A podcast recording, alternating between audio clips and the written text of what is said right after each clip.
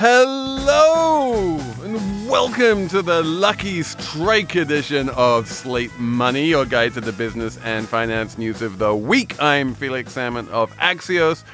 Anna Szymanski is here from Finland or or thereabouts. Yes, I'm Michigan, so, Yes. some northern Michigan, place. Finland, they're all the same. Uh, Emily Peck Oh. is here from the Huffington Post. Hello. Uh, Max Jacobs is in the studio to talk about sports ball. Hi, Max. Hello. Max Jacobs is normally on the other side of the glass, but he is going to join us later for a deep dive into the economics of baseball and whether the market is clearing and what's happening with all of these valuable players who don't seem to be able to get a job. That is coming up on Slate Plus. But before we get there, we have a jam packed show full of labor fights. We have people going on strike, especially teachers and people who work for Marriott and people like that. We're going to talk about why that is happening. We are going to talk about Finland. Because Finland is fascinating and they kind of did, it's not exactly a universal basic income experiment, but it's kind of treated like that. We're going to see how that went and we're going to answer the eternal question of is it a good thing when people give you money for free? It, tough question. Spoiler alert. Spoiler alert. It's actually a good thing. We are going to start, however, with your tax refund because there's a very good chance that you are trying to or hoping to get a tax refund right now, and maybe it's not as big as you might have received in the past. So, all of that is coming up on Slate Money. Hi, this is Dahlia Lithwick, host of Slate's legal podcast, Amicus. If you're listening to this show, you might be interested in Amicus's live show that we're hosting in Washington, D.C. on Tuesday, May the 14th. My colleague, Mark Joseph Stern, and I will be talking to some amazing guests, including Sherrilyn Ifill and a sitting state Supreme Court justice all about how originalism, a relatively recently invented way of interpreting the Constitution, has taken over the Supreme Court and radically reshaped the law. It's been doctrinal rocket fuel for the conservative legal movement and facilitated the rolling back of abortion rights, the expansion of gun rights, and the obliteration of the separation of church and state. And as another wildly consequential Supreme Court term careers to its end, the court's originalists are on a tear. But there's something you can do about it, and we hope you'll join us in DC on May 14th to explore the possible pathways out of the current situation. Go to slate.com slash amicus live for tickets.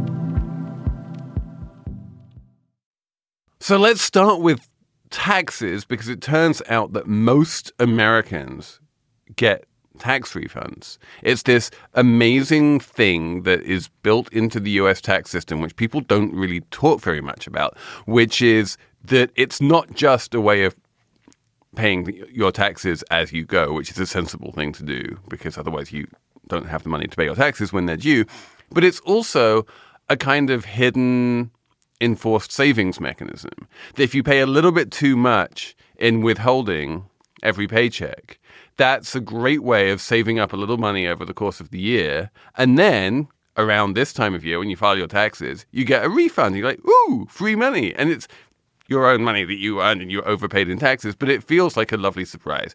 And it's actually a way for people to feel better about the whole filing their taxes and paying their taxes thing is because paying your taxes and filing your taxes is associated with receiving a check. And that makes it feel great and it encourages people to pay taxes. And Emily, I guess it's not really working out that way so much Well, anymore this year. yeah, I mean, this year there's there's essentially there's two things going on. First, there was a government shutdown, and that really affected the IRS, which is slower to get into tax season this year because of the timing. And then, of course, this is the first year under the new with the new tax law in effect. So what's happening is the IRS is a little slower getting the refunds out and processing um, your refund, and some people are getting surprise tax bills, and it's not clear yet how many people. Um, the, one estimate I saw so far was um, four million fewer filers are getting refunds, and four million more are owing money to the IRS. And I- and and oh, go ahead. I just and I think it's important to note that it's not necessarily that people are paying higher taxes.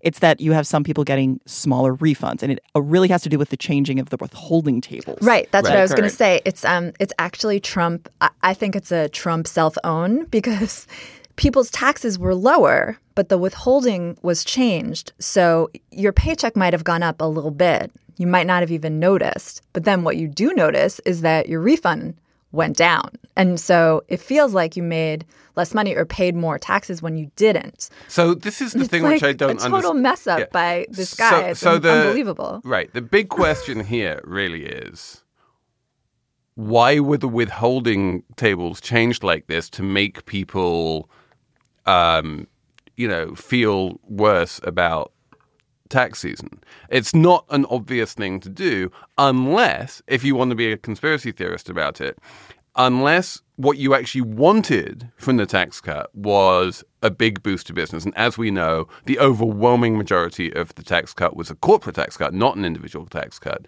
And if you wanted to help corporations, one way you help them is by cutting corporate taxes. But another way you help them is by giving people invisible pay rises that they don't even realize, and they just wind up spending their slightly higher paychecks, and all of that money that they spend winds up going to corporations, and corporations wind up with higher revenues, and the corporations actually prefer it if you are paid that extra money rather than if it's hidden away in withholding. That's a wild conspiracy theory honest- from Felix. Yeah, I mean, like I like it.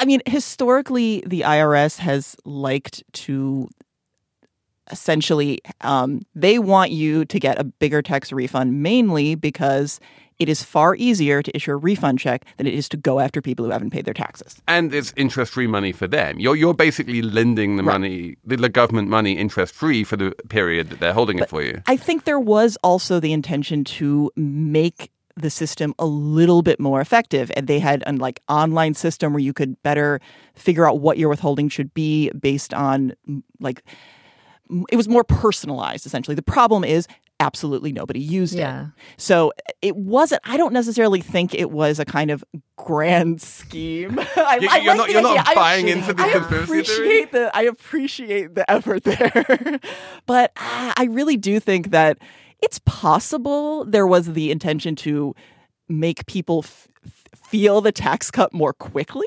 So maybe the idea was Yeah. like, well, it, I don't want people to wait until tax season to realize that the tax cut potentially or you know help them. I want them to feel it almost immediately. Of course, the problem with that is that if you have a teeny tiny increase in your check, you're much less likely to and feel and that. I think yeah, I, I to be honest, I don't really believe my own conspiracy theory, but I do believe the um, cock up theory, which is exactly this, which is someone in the White House, and you know, I'm going to go on the assumption here that people in the White House are not always ter- terribly smart. Um, I mean, someone, obviously. someone in the White House basically said, what we should do is make sure that people feel the effects of the tax cuts immediately. So it would be a good idea to reduce the withholding because then you'll see the money in your paycheck immediately, which has a certain intuitive um, appeal to it. The problem is we know that doesn't work because anyone with a decade long memory, which I'm assuming is no one in the White House, will remember that we did this in 2009. The payroll tax. The payroll tax. Yes. And everyone stopped paying payroll taxes in 2009. Everyone basically got that 7.5% extra in their paycheck. And it was this huge boost to the economy. And it really worked as a fiscal stimulus. And absolutely no one noticed it. Yeah, the numbers are just too small. Like if you, your paycheck also there's always weird fluctuations in your paycheck because of various for various reasons. You just you don't notice it. People don't make very that much money. especially because almost everyone has direct deposit. You're not even looking at your pay that's stubs. also a good point. And one other thing I would say for the um, the refunds going down in areas like where I live in Westchester, they capped the deduction on state and local taxes, and that is a huge. Pro- I mean, not a problem because it's all kind of wealthy-ish, upper income people that are hit by this, but it did really lower refunds for a lot of people, and in some cases They capped the deduction or they just increased the standard deduction?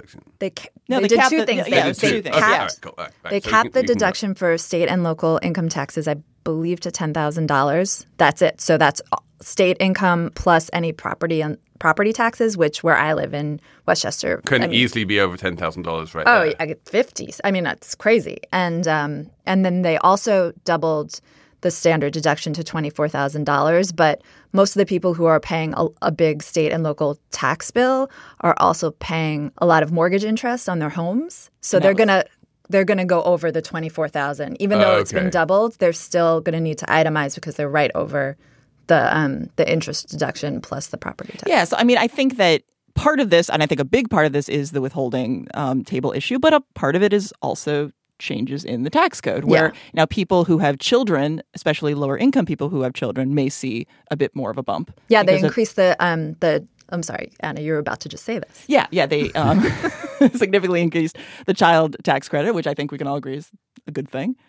Uh, they also increased, I believe, the level at which you ha- you get hit with the alternative minimum tax. So that could also, you know, benefit. I mean, as we as we know, as we knew when we were talking about this whole tax deal, um, number one, it was a corporate tax cut. Let's never forget that. And number two, that in terms of insofar as it made changes to individuals, no, it was very hard to predict who would actually wind up paying more, who would wind up paying less, what the effects were, and that is now um, playing out. Like people are slow, people are discovering now, um, you know, whether they're paying more or less. But also because of this whole withholding issue, they don't actually care whether they're paying more or less yeah. in taxes than they did last, last year because what they actually care about is do I get my $2000 refund or not? It's a it's a really it's an interesting psychological kind of case study in how money works. Like your paycheck going up by $25 a week versus a $2000 bump at the end of the year. You could you could have made more money getting this tax break, but it, it just does not matter because then you're not getting that check that you've like been waiting for all year that you like used to go on vacation or you know. It's, no, yeah, it's and what I love about this as well is that tax refunds arrive at exactly the same time as Wall Street bonuses. they kind of have the same psychological effect, except for they're just much smaller. Mm, mm-hmm. Yes. Apple Card is the perfect cashback rewards credit card. You earn up to 3% daily cash on every purchase every day. That's 3% on your favorite products at Apple, 2% on all other Apple Card with Apple Pay purchases, and 1% on anything you buy with your titanium Apple Card or virtual card number. Visit apple.co slash card calculator to see how much you can earn. Apple Card issued by Goldman Sachs Bank USA, Salt Lake City branch subject to credit approval. Terms apply. So now we can talk about the government sending checks to people in the mail, just like the tax refunds, only you do it regularly, and the government is Finland, and you only do it for 2,000 people. Um, and this is, if you guys remember the universal basic income discussion we had with Annie Lowrey uh, a few months back, um, this is an actual universal basic income trial in Finland, which was cut short. And we you know, because basically it was costing a lot of money. And now we are beginning to get the preliminary results. It wasn't actually cut short. It wasn't cut yeah, short. Yeah, you know, I, I, think like there there was like a question thing I went to where they said it, it wasn't actually cut short. It just wasn't extended. Yeah, it was. It, there's still another year that it's going. Yeah. So it is is it still going on? Yes. okay, so it's still because I thought it would be. Wait, I thought it was 2017, 2018 done. I'm not 100% sure about that, but I know they didn't cut it short. But they, okay. in any case, but they're not extending it. They're just, not extending it. And one of the things that came out of the preliminary results, we're not going to see the final results for a while, and the preliminary results are preliminary and they are they're based on survey responses that only a third of the recipients actually bothered to respond and you know there's a bunch of asterisks here but one of the things you really notice is that when the trial ended the recipients were like, oh shit, I'm getting 500 euros a month less than I was. That's a massive pay cut. This is really hard. And that um, we all, it's just basic human nature. We are all, we all react much worse to losing 500 euros a month than we react to gaining 500 euros a month. If you give someone an extra 500 euros a month for a couple of years, like they did, and then take that 500 euros a month away from them, they they're like shit. I was actually getting used to that. I was relying on that, and now my life is much worse. I, I wanted to back up a second and talk about the preliminary results that um, the Finnish government released this week, which were really interesting. And it, it just looked at the first year they were doing the experiment where they were giving people about 560 euros a month, and they compared people who were getting that money and you know people who weren't. and um, and I guess the the point of the experiment was to see if getting this money no strings was better than getting unemployment insurance, which you lose if you get any kind of work, basically. Right. So the idea is to get more people working, like we discussed with Annie Lowrey, and um, to just get more people working, basically. And so the preliminary results really didn't show much of a difference in terms of the number of people who were able to work because they would get the stipend. The real difference was the people who were getting this money were. Um, this is so basic, guys, but they were happier.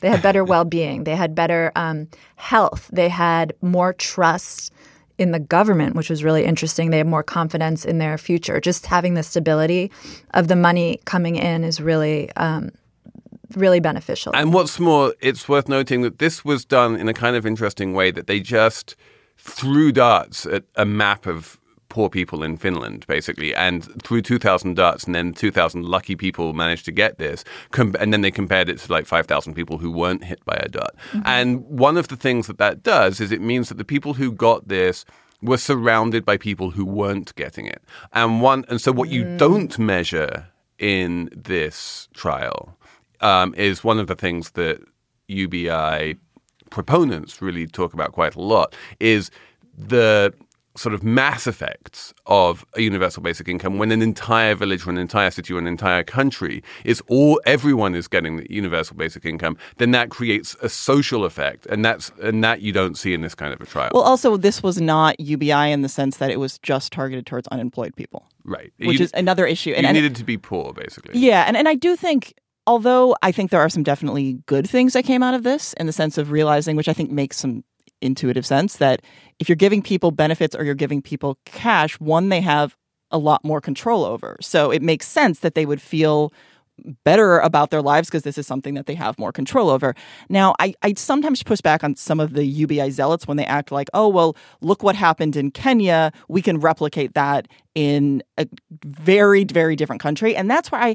I kind of imagine that a shifting towards more of a UBI structure probably would have some of these these benefits we're seeing in terms of people's quality of life. Do I think they would have the real like revolutionary benefits that we're seeing in poorer Well, let, nations? us I'm be not so let's sure. be clear about this. We are the results of the Kenya UBI trial are not in yet. Right, We literally we literally do not know what we're seeing in Kenya because it hasn't been going on very long and the trial is happening right now, but no results have come out. I mean, I think that that makes sense. Uh, Forgive me if I butcher this, but there's an economic theory called marginal utility, right? It's like a dollar is more valuable to a poor person than it is to like Warren Buffett. So of course, like UBI would be a miracle in some place like Kenya and like less of a miracle Although in it the depends, it depends how much. Like you know, the the Well, but it people also receiving money in Kenya are not receiving 500 euros a month. Right, but they don't need that to change their exactly. lives. But what what we do have a little bit of evidence on from Kenya is what happens if you just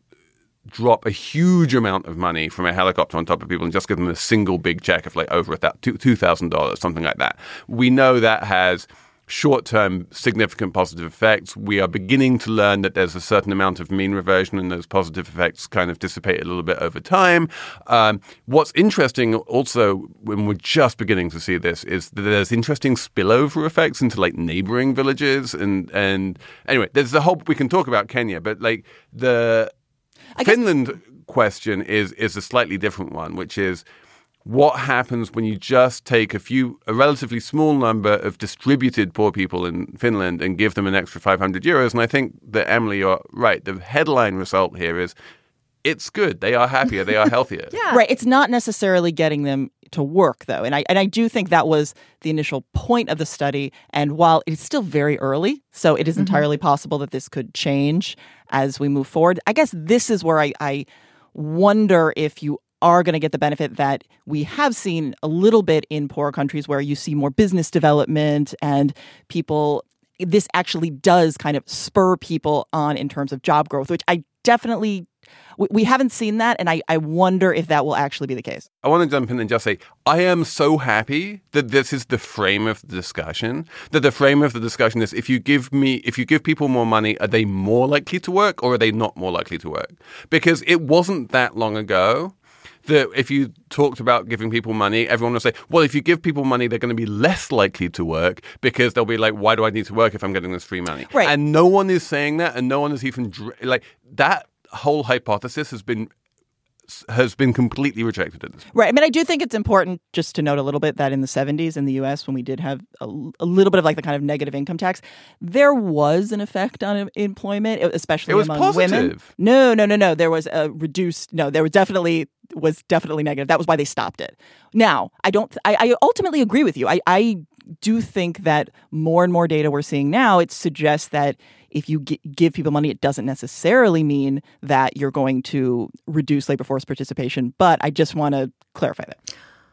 The other thing I was going to say is, in addition to the benefit of uh, better health and happiness, there was this. There were these other interesting results about trust in government and civic society, and I I feel like this is a very, very positive result considering right now we're in sort of this democratic crisis where people don't trust the government and there's populist uprisings and you know real threats to democracy it's it's interesting that this social there's a social benefit that the government could do that would make people more attached And I think I think this is I this is true about cash transfers from the government in general. Is that if you realize if you're on Social Security or Medicare or Medicaid and you're you know um, receiving substantial amounts of money from the government, you generally like those programs and you like the people who are giving them to you. And you know there there are weird sort of take your government hands off my Medicare types, but like those those people, you know, notwithstanding. I think that you do find, you're absolutely right, that insofar as the government is performing a redistributive function and is giving money to people who need money, that makes people like government more. Yeah, I mean, the only thing I would say is that Scandinavia has notoriously high satisfaction with government. So I, I do wonder how much we can extrapolate there, but uh, it's it's possible. And and I do agree with you that I think when government programs work well, people like them. I mean, one of the reasons I guess they're scaling back in Finland is because they already have great benefits already. Well, they have they- free college, it was a change in government. free government. health care. Yeah. They, they went from a they went from a more liberal to a more conservative I government. see. But still, again, free college, free health well, it's not free. They're paying. Yes, it's they not pay free. taxes, but I pay a lot of taxes too, and I don't get again free college, free healthcare. You don't have to save for it. You know, And, that's and, the difference. and then, like and we were then just saying. free money. I'm like, I'm telling you, man, free money is always a vote winner. yeah. bribes. Hello, I'm Imi Harper.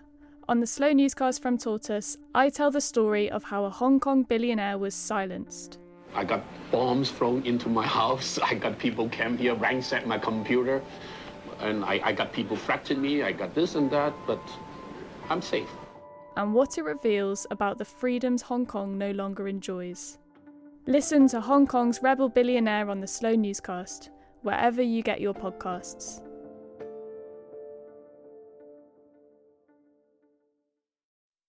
Emily, Yep. we're all on strike, or for the first time in like living memory, or at least since you know the sort of 1990s, there has been a significant number of industrial actions and work stoppages and this kind of thing. The in the grand fight between labor and capital, it looks like labor is is out marching on the warpath. What's going on? Yay, labor! Um, so the number of work stoppages um, that the Department of Labor tracks almost tripled to 20 in 2018, um, mainly because of all the teacher strikes.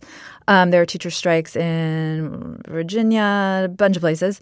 And um, there was a strike. Marriott workers went on strike. Um, oh, the teacher strikes were in West Virginia, Oklahoma, and Kentucky, and Arizona. So a, a lot of people went on strike. this And year, and it last year continued into this year in Los and it Angeles. continue- uh, yeah, it doesn't look like it's um, stopping. LA just had a big strike, and West Virginia teachers um, are expected to go on strike pretty soon. And um, the piece we're talking about ran in Bloomberg. It was written by my friend Janet Paskin, and um, she also talked about sort of like unconventional things that workers did this year to get their companies to cut cut out the bullshit. Um, like the workers at Market Basket protesting to get their CEO rehired, or um, Starbucks employees trying to get better needle disposal mechanisms because they were tired of picking up like old heroin needles, and um, Google workers going um, forcing the company to stop doing certain government contracts and forcing the company to get rid of arbitration, like we've talked about. So 2018 was kind of a surprisingly good year for labor. Yeah, I mean, I think that obviously overall, capital st- still doing a lot better You're than labor. yeah, it- no, no, I, I wasn't saying that as a good thing. I was just saying that the fact. But I, I do think it's interesting because I've heard different kind of theories posited, and, and one is that like post Trump, there's been this kind of protest culture Mm-hmm. that has been created and even encouraged by some companies. And that now people are saying, okay, well, now we're going to protest these things that are actually happening at the companies, which which I think is a good thing. And I- also think you can't completely divorce it from what's happening in the overall economy. That historically, when you have a better economy, workers have a little bit more power. And actually, if you look at like the share of national income that goes to labor, the share that goes to capital, it has been going more to capital. But when we've seen it narrow, has been when the economy is doing better. There's less slack in the market. So the the headline number is seven million, which is the number of unfilled job openings in America, which has been up there. Is you know it, this is an unprecedentedly enormous number of unfilled job openings, and we are back above seven million. And when there are that many open jobs, and you're a miserable public school teacher making not very much money and having to you know pay your you know buy pencils for your own kids and all of that kind of stuff, you're like look, you know, there really is, I can just quit. I can go and get a better job somewhere else and that gives you the kind of incentive to say this is really stupid. I think we should get together and we should demand better working conditions, better pay, whatever it is that we need in order to just say let's let's make sure that jobs in general are improving in line with the demand for labor. And I think also as I- think there's kind of like the pendulum swung a little too far in capital's direction, and you see you you hear about the economy being great, you hear about the unemployment rate being really low, and then you go to work and you haven't gotten a raise in you know ten years or something. Your salary has barely budged, and your outrage is already amped up, maybe because of 2016, because of the activism you're seeing there, and it's just sort of like that spark gets lit somehow. You know, um, people were ready to say stuff, something. Oh, and plus the internet. Well, that was the thing that I actually thought was kind of interesting because I feel like this was one of the first stories in a while I've heard where social media was kind of the good guy. Mm.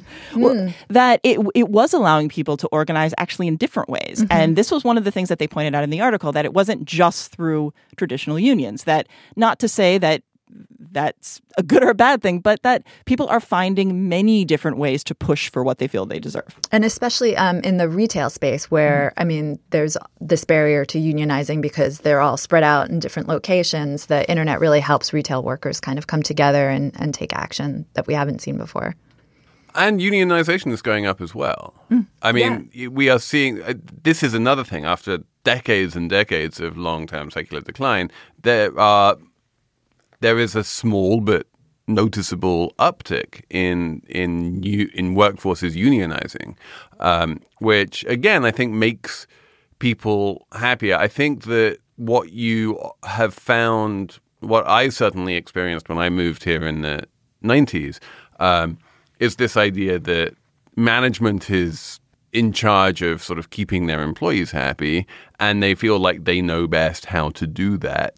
And at some point, the employees go, well, actually, you don't necessarily know best how to do that. And the mechanisms that you think that you have in place for knowing what we want are not actually proving effective. And if we have some organized way of telling you what we want and what's going to make us happy, that's going to be better for both of us. I thought about that um, as relates to my to me personally recently because at HuffPost I'm in a union. The reporters are in a union, and um, at BuzzFeed until very recently they just union announced they were unionizing this week. They they didn't have a union, and we both experienced layoffs a few weeks ago.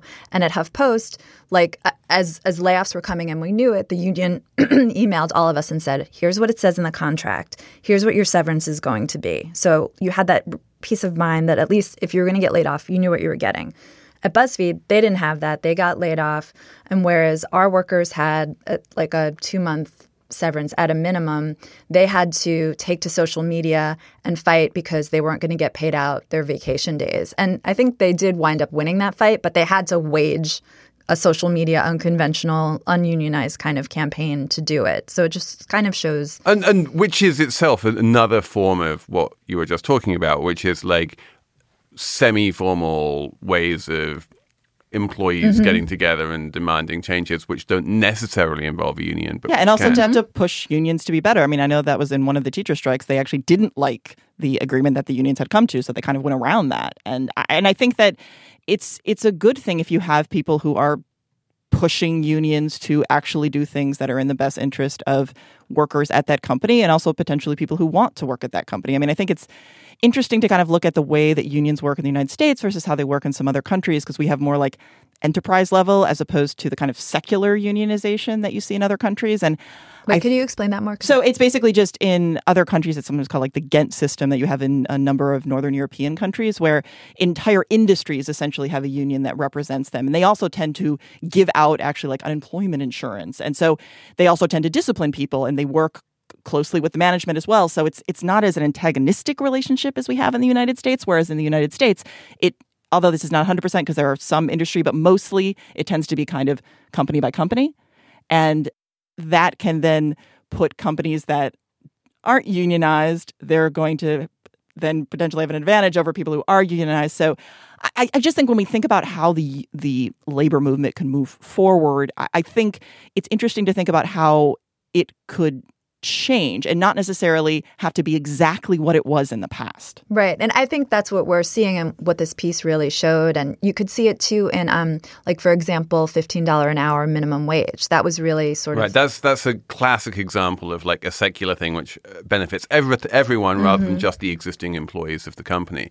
And I think that to Anna's point, you know, the unhelpful forms of unionization are the ones where you have an existing workforce who's protecting itself, often at the expense of um, people who aren't employed at the com- Mm, company, mm-hmm. um, and, that, and that you know often winds That's- up with weird like contractor style situations. I mean, that's actually yeah. the, a lot of the history of the unions in the United States. I mean, just to be clear, like that that has always been an issue. and That's right, and that's and that's an issue, and that's you know, and that's how you wind up with you know the people moving the pianos at Carnegie Hall making four hundred and fifty thousand dollars a year and that kind of thing, and that's not the top of the list of awesome things that unions do. But if you can use a whole bunch of different mechanisms, including increasingly uh, social media pressure, to get entire industries to start moving and and states to implement minimum wages and and bring a focus to issues that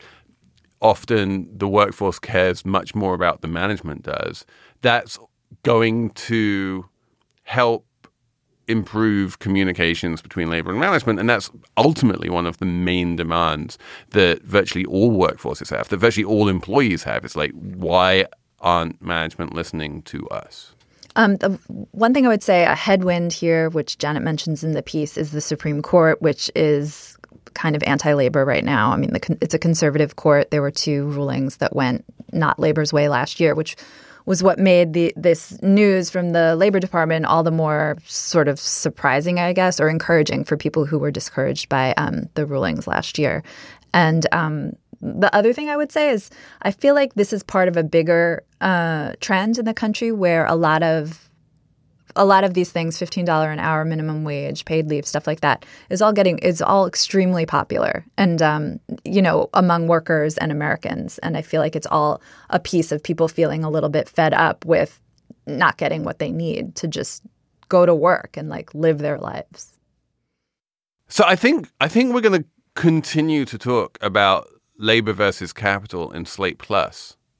I, I feel like we're going to bring Max Jacobs in, and he is going to explain the fight between some poor underpaid workers known as baseball players, and and their beleaguered managers who are, who are you know billionaires owning baseball teams. This is this is a kind of interesting thing. We will talk about that in Slate Plus. But before we get to Slate Plus, uh, let's have a numbers round. Um, Emily, do you have a number? I have a number. What's your number? My number is four hundred fifty thousand six hundred and ninety six dollars.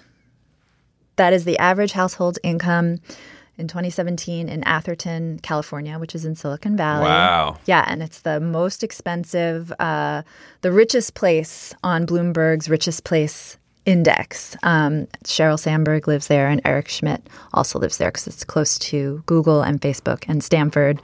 And um, Also, this week was another piece on just how wildly expensive it is to live in Silicon Valley right now, and how at first you're like, oh, who cares if Sheryl Sandberg's property taxes go up? But it's not about, you know, it's about like the police and the teachers who have to live there too. And it's increasingly a really unaffordable, unpleasant place to live, even though it's sunny and it's California. This is this is a perennial Perennial um, story about about Palo Alto and the and the environs. But yeah, it does just only ever seem to get I worse. mean, the, the the chart that CNET, you know, made up was it was the line was just I'm I'm gesturing with my hands. I'm sorry, but the line was just going straight up and like uh, commute times three hours, worse than the nation, and long commutes are very distressing.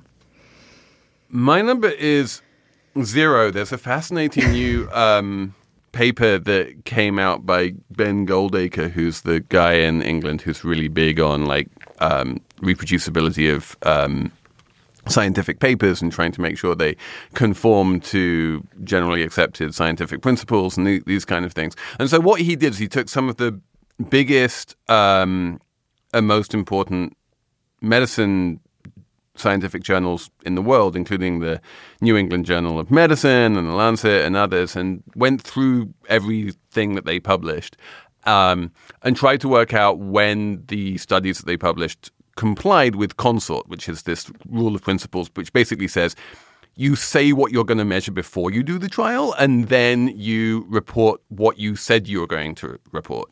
And like 58 of these uh, of these papers did not do that. They wound up either not reporting what they said they were going to report, or they did report something which they didn't say they were going to report, or something like that.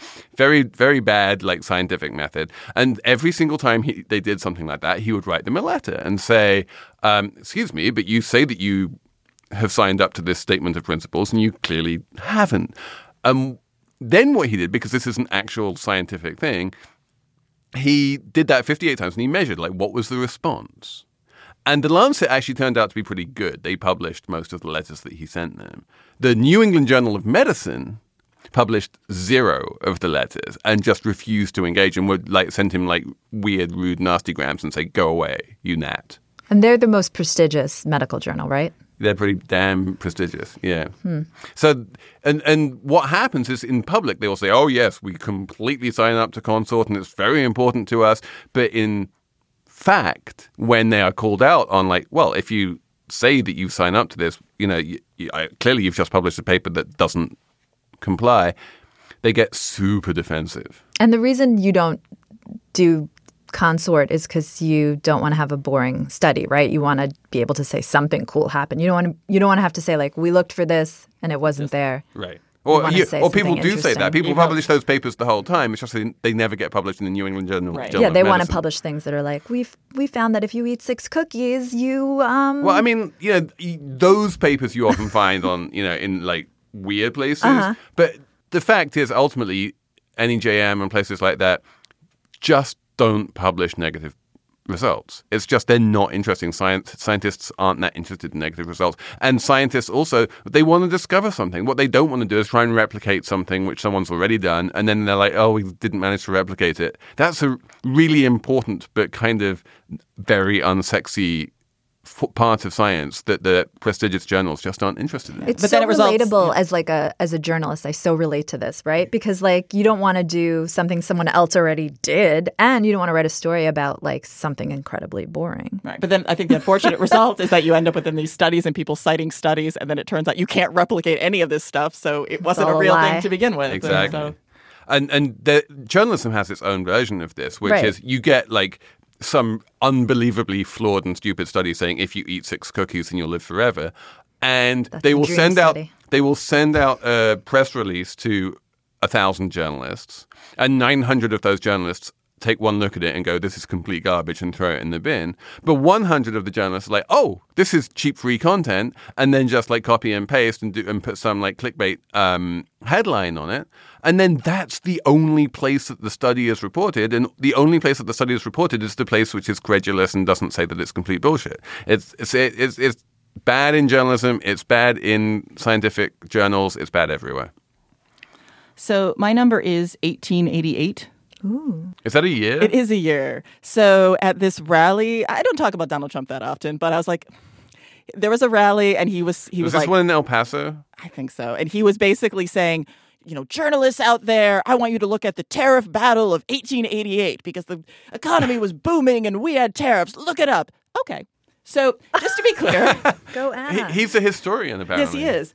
Yeah. So, yes, it is true that this was a period of time where we actually had a tremendous amount of debt from the Civil War. And so, as one of the ways in order to pay that off and for also to protect domestic um, producers, there were tariffs. Now, there was a debate about how to reduce the government surplus, but the idea that the tariffs themselves were in some ways closely correlated with the economic growth just makes absolutely no sense because if you look at what was happening at the time, you had this is the time of rapid expansion of the United States post war. This is when all of these kind of developments you'd had kind of pre-war were really coming to fruition.